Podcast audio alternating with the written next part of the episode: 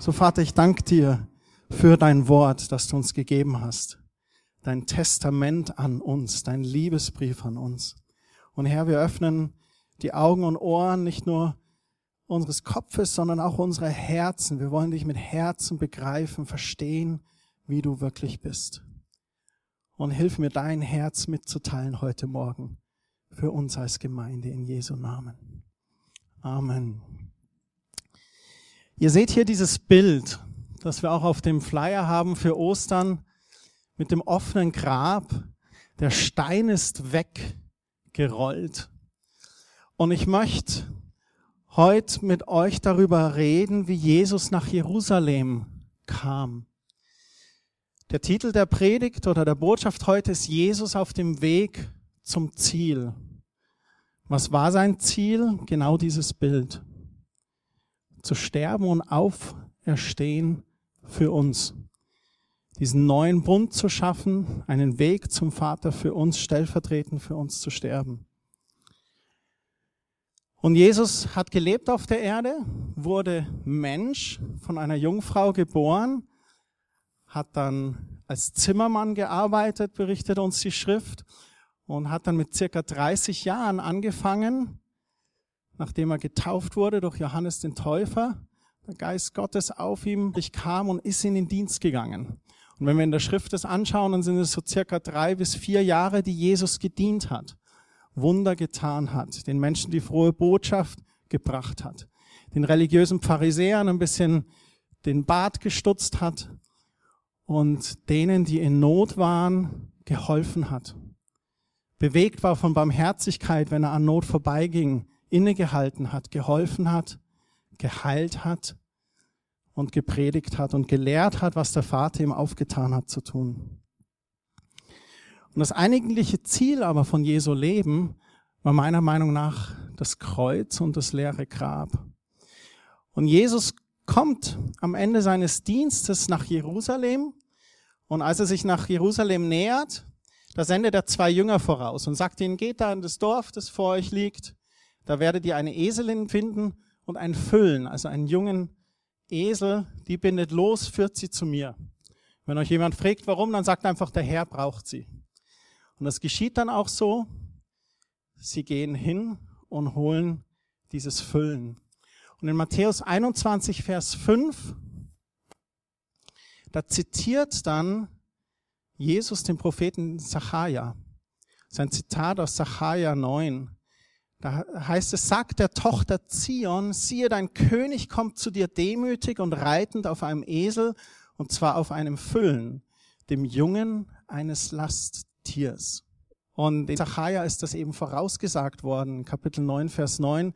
Da heißt es, siehe, dein König kommt zu dir, ein Gerechter und ein Retter ist er.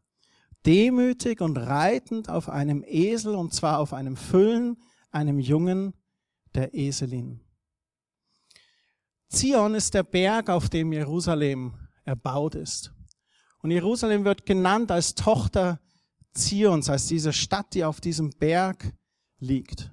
Und diese Tochter Zion, die hat ganz viele verschiedene Namen und Bedeutungen auch in der Bibel bekommen.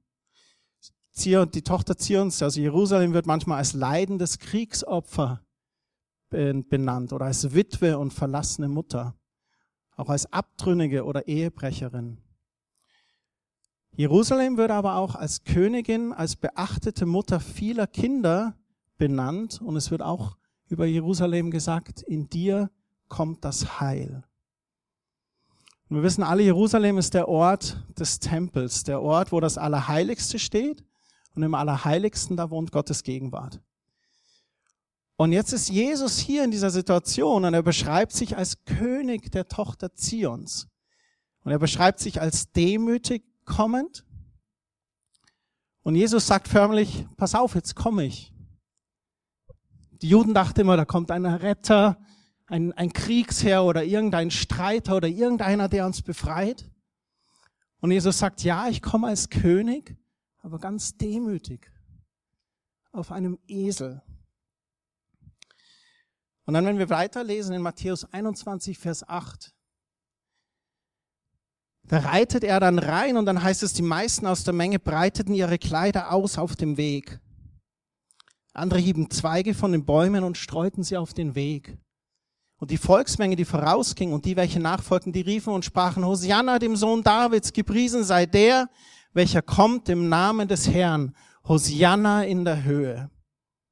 Und dieses Hosianna, das ist hebräisch, heißt es eigentlich Hoshana. Und es ist ein Fleh- und Hilferuf an einen König oder an einen Gott.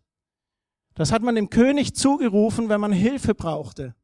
Und da kommt dieser Jesus auf diesem Esel und sie breiten ihm diese Zweige aus, wie wenn sie ihm den roten Teppich ausrollen wollen. Und sie rufen, Hosianna, hilf doch, Hosianna in der Höhe, gepriesen sei der, welcher kommt im Namen des Herrn. Und das einfache Volk, das erkennt, wer hier kommt. Wenn man weiterliest, da heißt es, dass er, als er einzog, da kam die ganze Stadt in Bewegung und sprach, wer ist denn dieser? Es gab auch Leute, die nicht wussten, wer da kam, die sich gefragt haben, wer ist denn das? Und die Menge hat dann immer gerufen, aber das ist doch Jesus, der Prophet von Nazareth in Galiläa.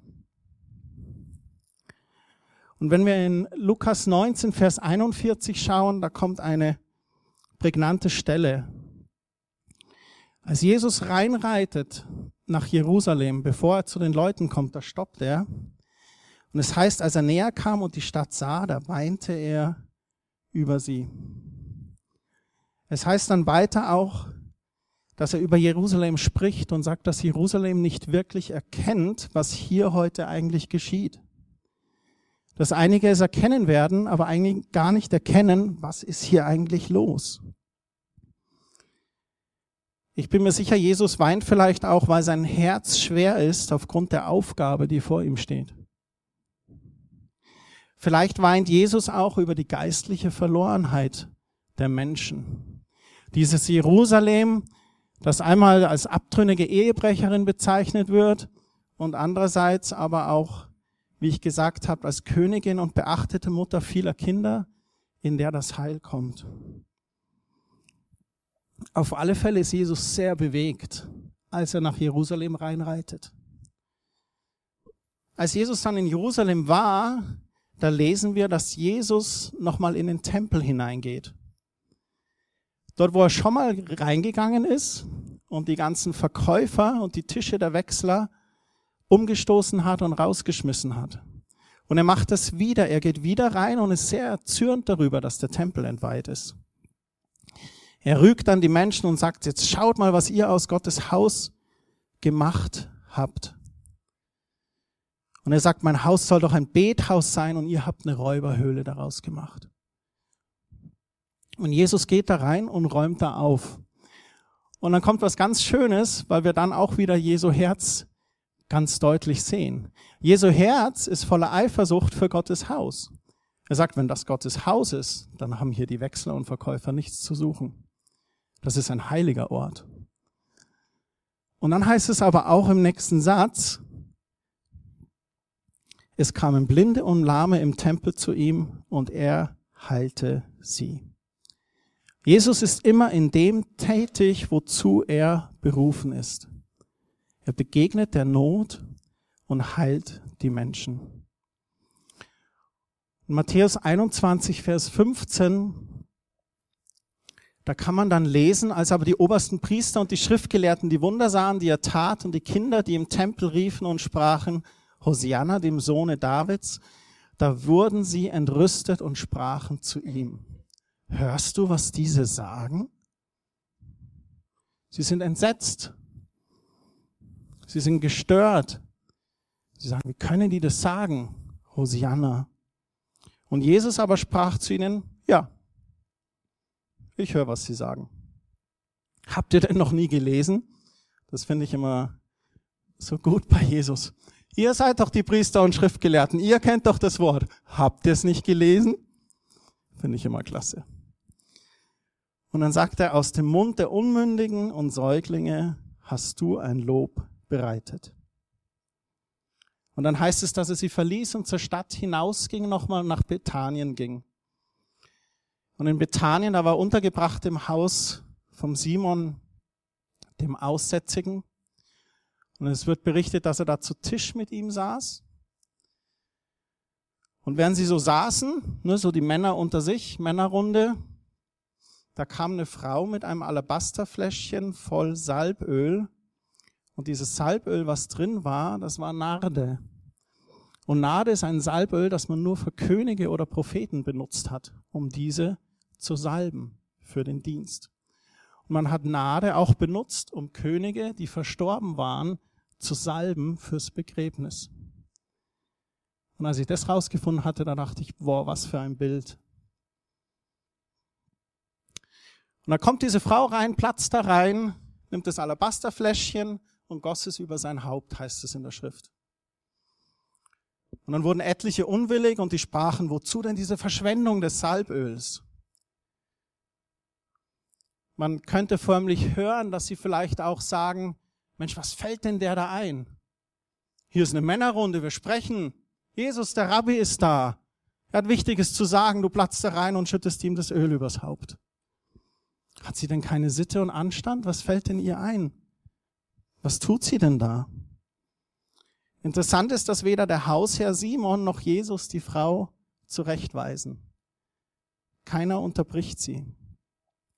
Es sind nur so ein paar Männer da, die murren. Das heißt dann auch, Mensch, das hätte man doch für 300 Denar verkaufen können und den Armen geben können. So ein kluger Spruch, ne? Hätte man doch was Sinnvolles mit machen können. Man hätte den Armen geben können. Und dann möchte ich euch diesen Vers zeigen in Markus 14, Vers 6. Da ist diese Geschichte. Und als sie dann sagen, Mensch, wir hätten doch das den Armen geben können, da sagt Jesus, Jesus aber sprach, lasst sie. Warum bekümmert ihr sie? Sie hat ein gutes Werk an mir getan.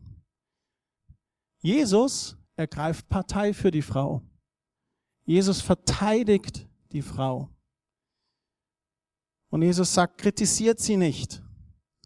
Sie hat ein gutes Werk an mir getan. Er geht dann auch noch darauf ein, auf den Vorschlag mit den Armen. Und dann sagt er, denn die Armen habt ihr alle Zeit bei euch und ihr könnt ihnen Gutes tun, wann immer ihr wollt. Mich aber habt ihr nicht alle Zeit. Und Jesus ist sich ganz bewusst über den Ort und die Zeit, wo er gerade ist. Da kommt diese Frau mit diesem Salböl, mit dem Könige fürs Begräbnis gesalbt werden und salbt ihn. Und die Leute regen sich auf und Jesus sagt, lasst sie, kritisiert sie nicht. Sie hat ein gutes Werk an mir getan. Sie hat getan, was sie konnte. Sie hat meinen Leib im Voraus zum Begräbnis gesalbt. Und wenn du das alles anschaust, wie Jesus hier reinkommt, nach Jerusalem, wie ihm die Leute begegnen, was geschieht, dann huldigen sie Jesus wie einem König, als er nach Jerusalem kommt. Sie rufen Hosianna, dieser Fleh- und Bittruf an den König. Er geht in den Tempel räumt auf. Im Tempel heilt er. Und dann wird er mit diesem kostbaren Salböl gesalbt, das nur Königen vorbehalten ist. Was für eine mutige prophetische Handlung einer Frau inmitten dieser Männerrunde. Die Geschichte ist relativ kurz beschrieben hier in Markus 14. Es wird uns kein Kontext gebracht. Wir wissen nicht, ob sie anklopft, ob sie fragt, ob sie reinkommen kann oder dergleichen. Da steht nur, als sie da zu Tisch waren, da kam eine Frau und tat genau das. Aber weder der Hausherr noch Jesus halten sie davon ab. Sie tut das, wozu Gott sie geführt hat zu tun. Und sie tut das einzig Wahre. Sie salbt den König. Im Vers 9 heißt es dann, wahrlich, ich sage euch, wo immer dieses Evangelium verkündigt wird in der ganzen Welt, da wird man auch von dem sprechen, was diese getan hat, zu ihrem Gedenken. Und es stimmt tatsächlich, heute Morgen, 2000 Jahre später, sprechen wir von dieser Frau, die den Mut hatte, Gottes Auftrag zu folgen und den König gesalbt hat. Ich möchte jetzt gemeinsam mit euch, und vielleicht könnt ihr da gerne aufschlagen in Johannes Kapitel 17, gehen. Johannes Kapitel 17 ist ein besonderes Kapitel. Jesus betet hier für seine Jünger, die, die ihm nachfolgen. Jesus erwähnt auch uns in diesem Kapitel. Und da möchte ich mit euch reinschauen und uns das heute anschauen, was er denn da sagt über uns, unsere Jünger und Nachfolger. Wir sind alle Jünger, ne? Auch wenn manche älter oder älteste sind, ne? Im Prinzip sind wir alle Jünger gemacht in Christus. Ist es nicht schön? Johannes 17, Vers 1, das Gebet Jesu Christi für seine Jünger. Das ganze Kapitel beinhaltet dieses Gebet. Und es ist erstaunlich, dass Johannes die Zeit nimmt, das alles aufzuschreiben. Wir haben zum Beispiel Matthäus Evangelium die Bergpredigt, diese drei Kapitel, wo auch das, was wir als Vater unser kennen, beschrieben wird, wo sie fragen, wie, wie, wie man beten soll und Jesus beschreibt, wie man betet. Aber er, meiner Meinung nach ist das mehr eine Anleitung, wie man beten kann. Und wir Menschen haben es zu einem festen Gebet formuliert, wie das Vater unser. Und ich habe oft das Vater unser gebetet, bete es auch heute noch manchmal oder gerade in ökumenischen Treffen, weil es wirklich ein sehr gutes Gebet ist. Aber es war mir eine Anleitung. Und hier ist jetzt Jesus. Und dann schreibt Johannes, dies redete Jesus und hob seine Augen zum Himmel empor und sprach, Vater, die Stunde ist gekommen. Verherrliche deinen Sohn, damit auch dein Sohn dich verherrliche. Erinnert euch noch, wir sind hier direkt, wir sind in Jerusalem, wo Jesus das betet für sich vor dem Vater. Später, einige Zeit später, kommt dann nochmal ein Gebet im Garten Gethsemane, wo er ist. Wo er aber nicht für uns betet, sondern wo er mit dem Vater betet. Und sagt, Vater, wenn es eine Möglichkeit gibt, lass diesen Kelch an mir vorübergehen, aber nicht mein Wille, sondern dein Wille geschehe. Jesus betet hier und er sagt, Vater, die Stunde ist gekommen. Ich bin auf dem Weg zu diesem Ziel und ich bin mir bewusst, die Stunde ist gekommen. Bisher ist viel Ernsthaftes geschehen, aber wenn es ernst wird, dann wird es jetzt ernst. Die Stunde ist gekommen. Und er sagt, verherrliche deinen Sohn, damit auch dein Sohn dich verherrliche. Gleich wie du ihm Vollmacht gegeben hast über alles Fleisch, damit er allen ewiges Leben gebe, die du ihm gegeben hast. Und er ist sich hier ganz bewusst dessen, was sein Auftrag ist, damit er allen ewiges Leben gebe. Er weiß, jetzt ist die Stunde gekommen und ich werde dadurch allen ewiges Leben geben. dann heißt es in Vers 3, das ist aber das ewige Leben, dass sie dich, den allein wahren Gott und den du gesandt hast, Jesus Christus, erkennen. Ich habe dich verherrlicht auf Erden, ich habe das Werk vollendet, das du mir gegeben hast, damit ich es tun soll. Er sagt, ich habe das Werk vollendet. Ich habe meinen Lauf getan und jetzt ist die Stunde, wo es zum Höhepunkt kommt. Und wir werden ein paar Verse überschlagen. Wir gehen Johannes 17, Vers 9. Und da fängt Jesus an zu beten. Und er sagt, ich bitte für sie. Nicht für die Welt bitte ich, sondern für die, welche du mir gegeben hast, weil sie dein sind. Also Jesus betet für die, die ihm nachfolgen. Nicht die, die in der Welt sind, sondern die, die so ein Nachfolger sind. Alles, was mein ist, das ist dein, was dein ist, das ist mein und ich bin in ihnen verherrlicht. Was sagt er dadurch? Er sagt einfach, der Vater und der Sohn, die sind eins. Alles, was wir haben, gehört uns gemeinsam. Und ich, der Sohn, ich bin in meinen Jüngern verherrlicht. Das heißt, ich bin sichtbar in meinen Jüngern oder sollte sichtbar in ihnen sein. Und dann heißt es in Vers 11, ich bin nicht mehr in der Welt, diese aber sind in der Welt und ich komme zu dir. Könnt ihr euch an die Predigt von Michael Winkler erinnern, wo er darüber geredet hat? Wir sind in der Welt, habt ihr Trübsal, aber seid getrost, ich habe die Welt überwunden. Und ich fand es so interessant, dass du gerade heute dieses Lied äh, ausgesucht hast, was wir zum Schluss geredet haben, dass wir eines Tages Jesus begegnen werden in der Luft, wie die Bibel das schreibt.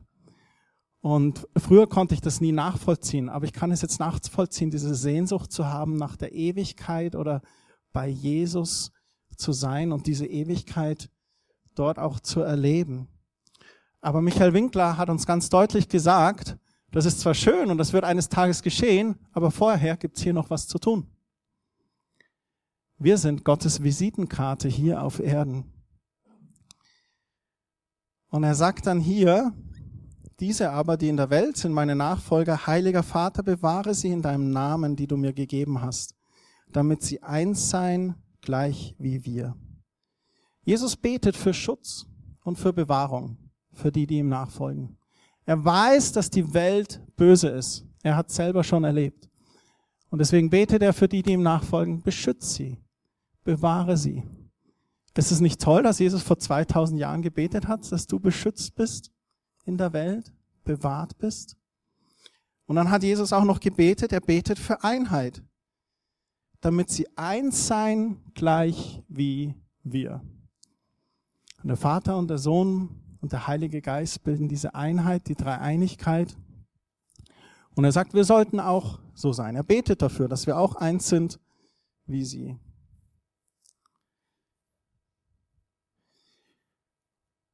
Dann sagt er, als ich bei ihnen in der Welt war, da bewahrte ich sie in deinem Namen.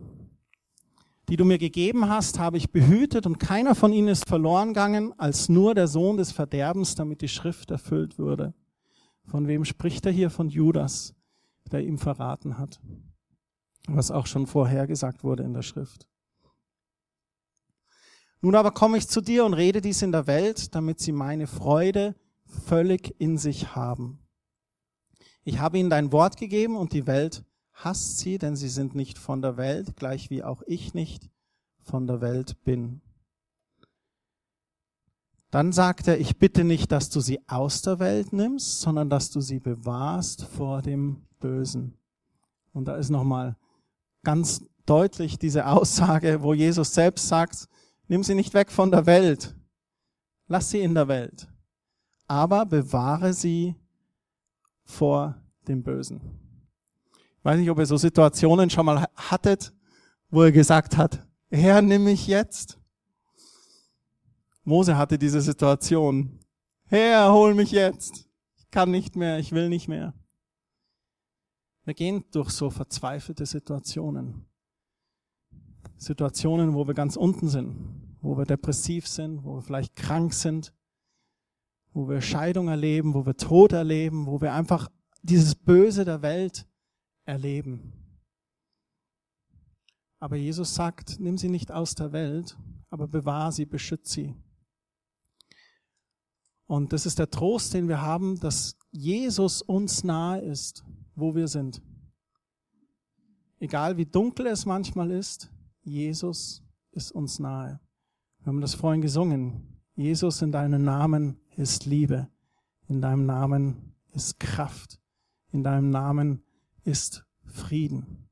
Und Jesus hat es uns zugesagt. Auch wenn er in der Welt Trübsal hat, seid getrost, ich habe die Welt überwunden.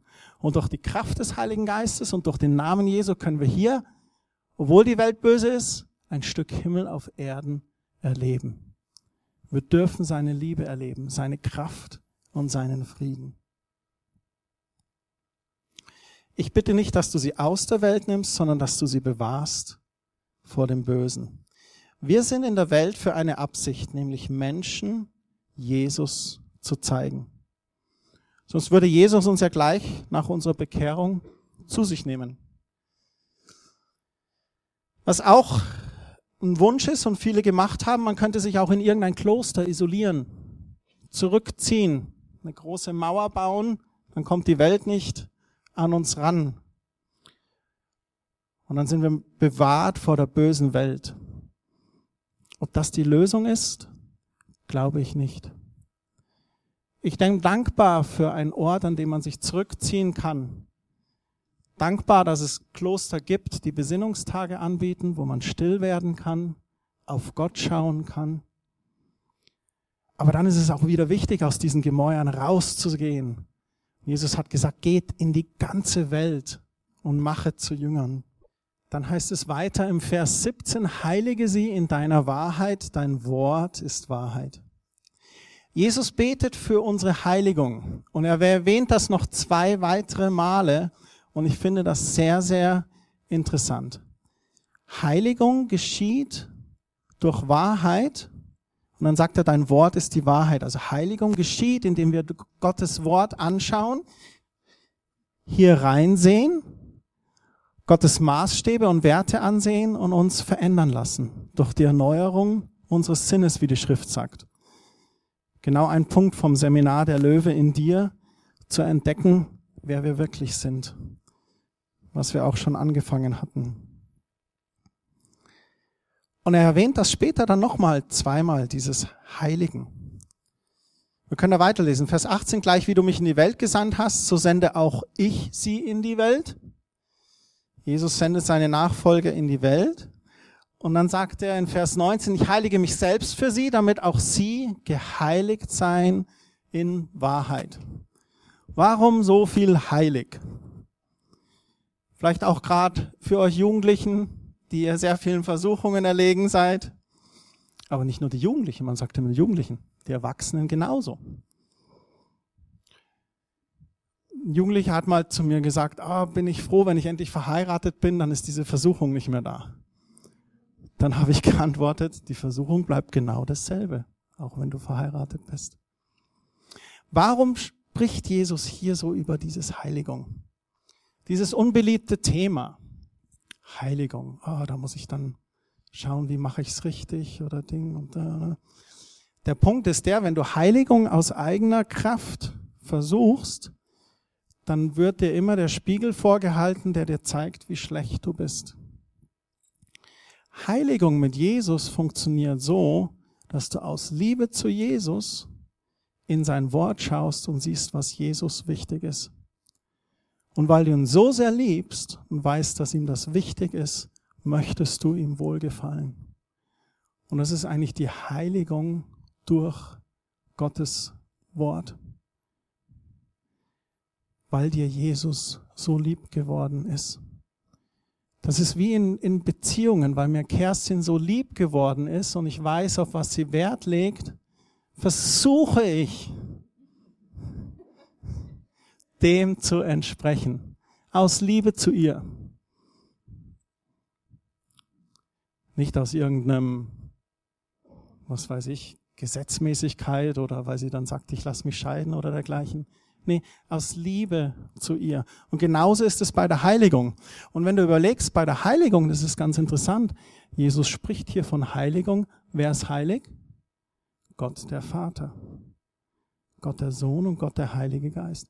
Gott ist heilig. Sein Charakter ist heilig. Seine Liebe ist heilig. Sein Frieden, seine Kraft ist heilig. Wenn wir heilig sind in Christus, zeigen wir diesen heiligen Gott. Wir zeigen seinen Charakter. Und ich glaube, deswegen betet Jesus hier für die Heiligung. Weil er sagt, wenn ihr meine Nachfolger seid, meine Visitenkarte, die, die ich sende in der Welt, die, die Gott den Vater und den Sohn zeigen sollen, dann müsst ihr euch heiligen, dann müsst ihr euch an den Maßstäben Gottes orientieren und diese halten, weil nur dann sieht die Welt den Vater dann sieht die Welt den Sohn. Und dann hat Heiligung für mich ein ganz anderes Verständnis. Weil Heiligung bedeutet, Gott immer ähnlicher zu sein und wie er zu leben. Vers 20, ich bitte aber nicht für diese allein, sondern auch für die, welche durch ihr Wort an mich glauben werden. Und das finde ich so klasse. Er betet sogar für zukünftige Nachfolger. Auch für die, die noch durch ihr Wort an mich glauben werden. In Vers 21, da heißt es dann, auf dass sie alle eins seien, gleich wie du Vater in mir und ich in dir, auf dass auch sie in uns eins seien, damit die Welt glaube, dass du mich gesandt hast. Als wir jetzt durch die Verse gegangen sind, haben wir das wiederholt gehört. für Einheit oder dass sie eins seien. Jesus betet wiederholt für diese Harmonie. Er betet dafür, eines Geistes zu sein. Damit ist nicht gemeint, ist mir wichtig zu sagen, dass wir wie ferngesteuert durch die Welt rennen. Weil Gott, Gott liebt die Vielfalt, aber er sagt, an der Einheit untereinander, da werden wir das erkennen. Und ich komme jetzt nochmal zurück zu diesem Beispiel der Ehe auch. Eine Ehe, in der Einheit ist, eine Ehe, in der Harmonie ist, mit solchen Menschen ist man gerne zusammen. Und ich glaube, das ist der Grund, warum er hier betet für Einheit und Einssein und Harmonie. Stell dir vor, du kommst in eine Gemeinde und da ist nur Zwietracht und Neid. Und in der Ecke wird über den gelästert, in der Ecke wird über den gelästert. Und wenn du da reinkommst, dann bist du, glaube ich, froh, wenn der Gottesdienst zu Ende ist und du wieder rauskommst. Jesus betet für diese Harmonie und Einheit, nicht, dass wir alle so geklonte Jesus-Nachfolger sind und jeder hat seine 20-Pfund-Bibel, die er unter dem Arm trägt und trägt ein weißes Hemd und graue Hose und schwarze Schuhe wie der Christian. Nee, darum geht's nicht. Aber es geht um Harmonie und Einheit, weil Harmonie und Einheit entsteht da, wo Liebe füreinander ist, den anderen höher zu achten als sich selbst. Harmonie und Einheit ist da, wo wir Fehler zugestehen und sagen, ja, entschuldige, das war meine Schuld, bitte vergib mir. Und man erlebt dort, wo Harmonie ist und Einheit, erlebt man eigentlich Authentizität, Echtsein. Menschen, die, die greifbar sind. Menschen, die keine Masken tragen, sondern die ehrlich miteinander sind. Ich möchte jetzt zu diesem Flyer kommen. Diese Karte, die da auf diesem Stuhl saß, die ist nicht für dich.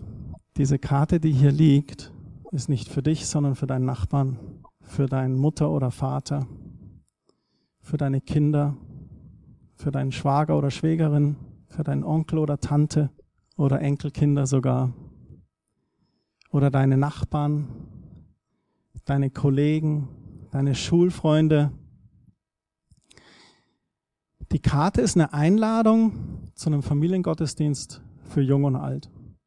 Und an diesem Sonntag wird es die beste Botschaft geben, die die Welt je gehört hat. Der Stein ist weggerollt. Und Jesus war es wichtig, bevor er auf diesem Weg zum Ziel, zum Ende des Zieles kommt, war es wichtig, ihm für uns zu beten. Und zu sagen, Vater, ich sende sie in die Welt. Und mein Wunsch ist, dass ihr diese Karten nutzt, nicht an eurem Kühlschrank oder an eurer Pinnwand, sondern dass ihr die Karten nutzt, um Menschen einzuladen. Wir haben ein paar auch noch hinten liegen, weil das das Herz des Vaters ist. Und das eigentlich das ist, was mich auch so bewegt, was Jesus wirklich alles für uns gegeben hat. Jesus hat den Preis bezahlt. Jesaja beschreibt ihn als verachtet, nicht mehr als Mensch erkennbar. Geschlagen, gegeißelt, bespuckt, verspottet. Jesus der König hat sich all seiner Würde berauben lassen. Und obwohl er selbst ohne Fehler war, ging er wie ein Lamm zur Schlachtbank. Hat sich schlachten lassen für uns. Sein Blut vergossen, die Striemen an seinem Rücken getragen, dass uns vergeben wird und dass wir Heilung erlangen können. Gekreuzigt, begraben und am dritten Tage auferstanden von den Toten.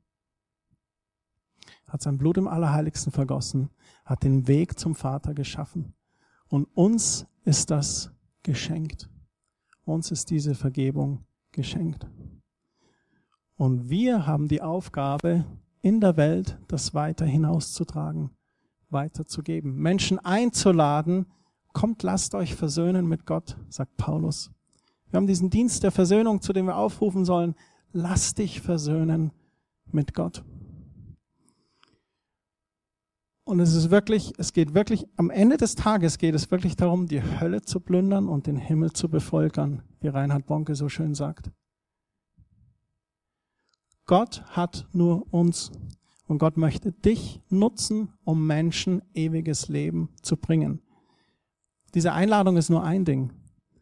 oder den Mut zu haben, für Menschen zu beten oder über den Glauben überhaupt zu reden oder sein Christsein transparent zu leben und nicht versteckt zu leben. Auch dazu einfach zu stehen. Aber Gott braucht uns. Wir sind seine Füße und wir sind seine Hände. Und da möchte ich uns echt ermutigen, dass wir das weitergeben. Ich war früher der Schüchternste und der Feigeste, um irgendjemand irgendwo einzuladen oder zu erzählen. Aber ich weiß, dass das ewige Schicksal von Menschen davon abhängig ist. Und ich habe mir irgendwann mal vorgenommen, nicht mehr meinen Mund zu halten.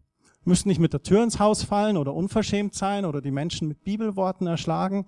Nee, nee, da gibt Gott uns schon Liebe und Weisheit, das rechte Wort zur rechten Zeit manchmal auch den Mund zu halten und einfach Liebe zu zeigen durch Aktion. Aber es ist wichtig, dass wir uns dessen einfach bewusst sind. Und mein Wunsch ist, dass dieses Bibelwort Wahrheit wird für viele Menschen.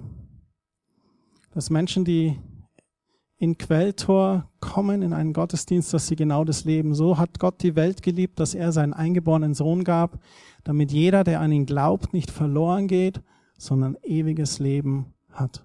Gott hat seinen Sohn nicht in die Welt gesandt, damit er die Welt richte, sondern damit die Welt durch ihn gerettet werde. Herr Jesus Christus, ich danke dir, dass du dich auf dem Weg nach Jerusalem gemacht hast.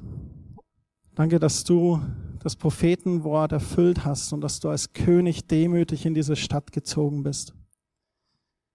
Und danke, dass du dich der Aufgabe gestellt hast, dass du gesagt hast, Vater, nicht mein Wille geschehe, sondern dein Wille soll geschehen. Danke, dass du den Weg ganz gegangen bist, dass du gestorben bist und auferstanden für uns zu unserem Heil, dass du die Brücke zum Vater geschlagen hast. Wir sind so dankbar dafür. Und Herr, ich bitte dich, dass du uns bewusst machst, dass wir deine Hände und deine Füße sind.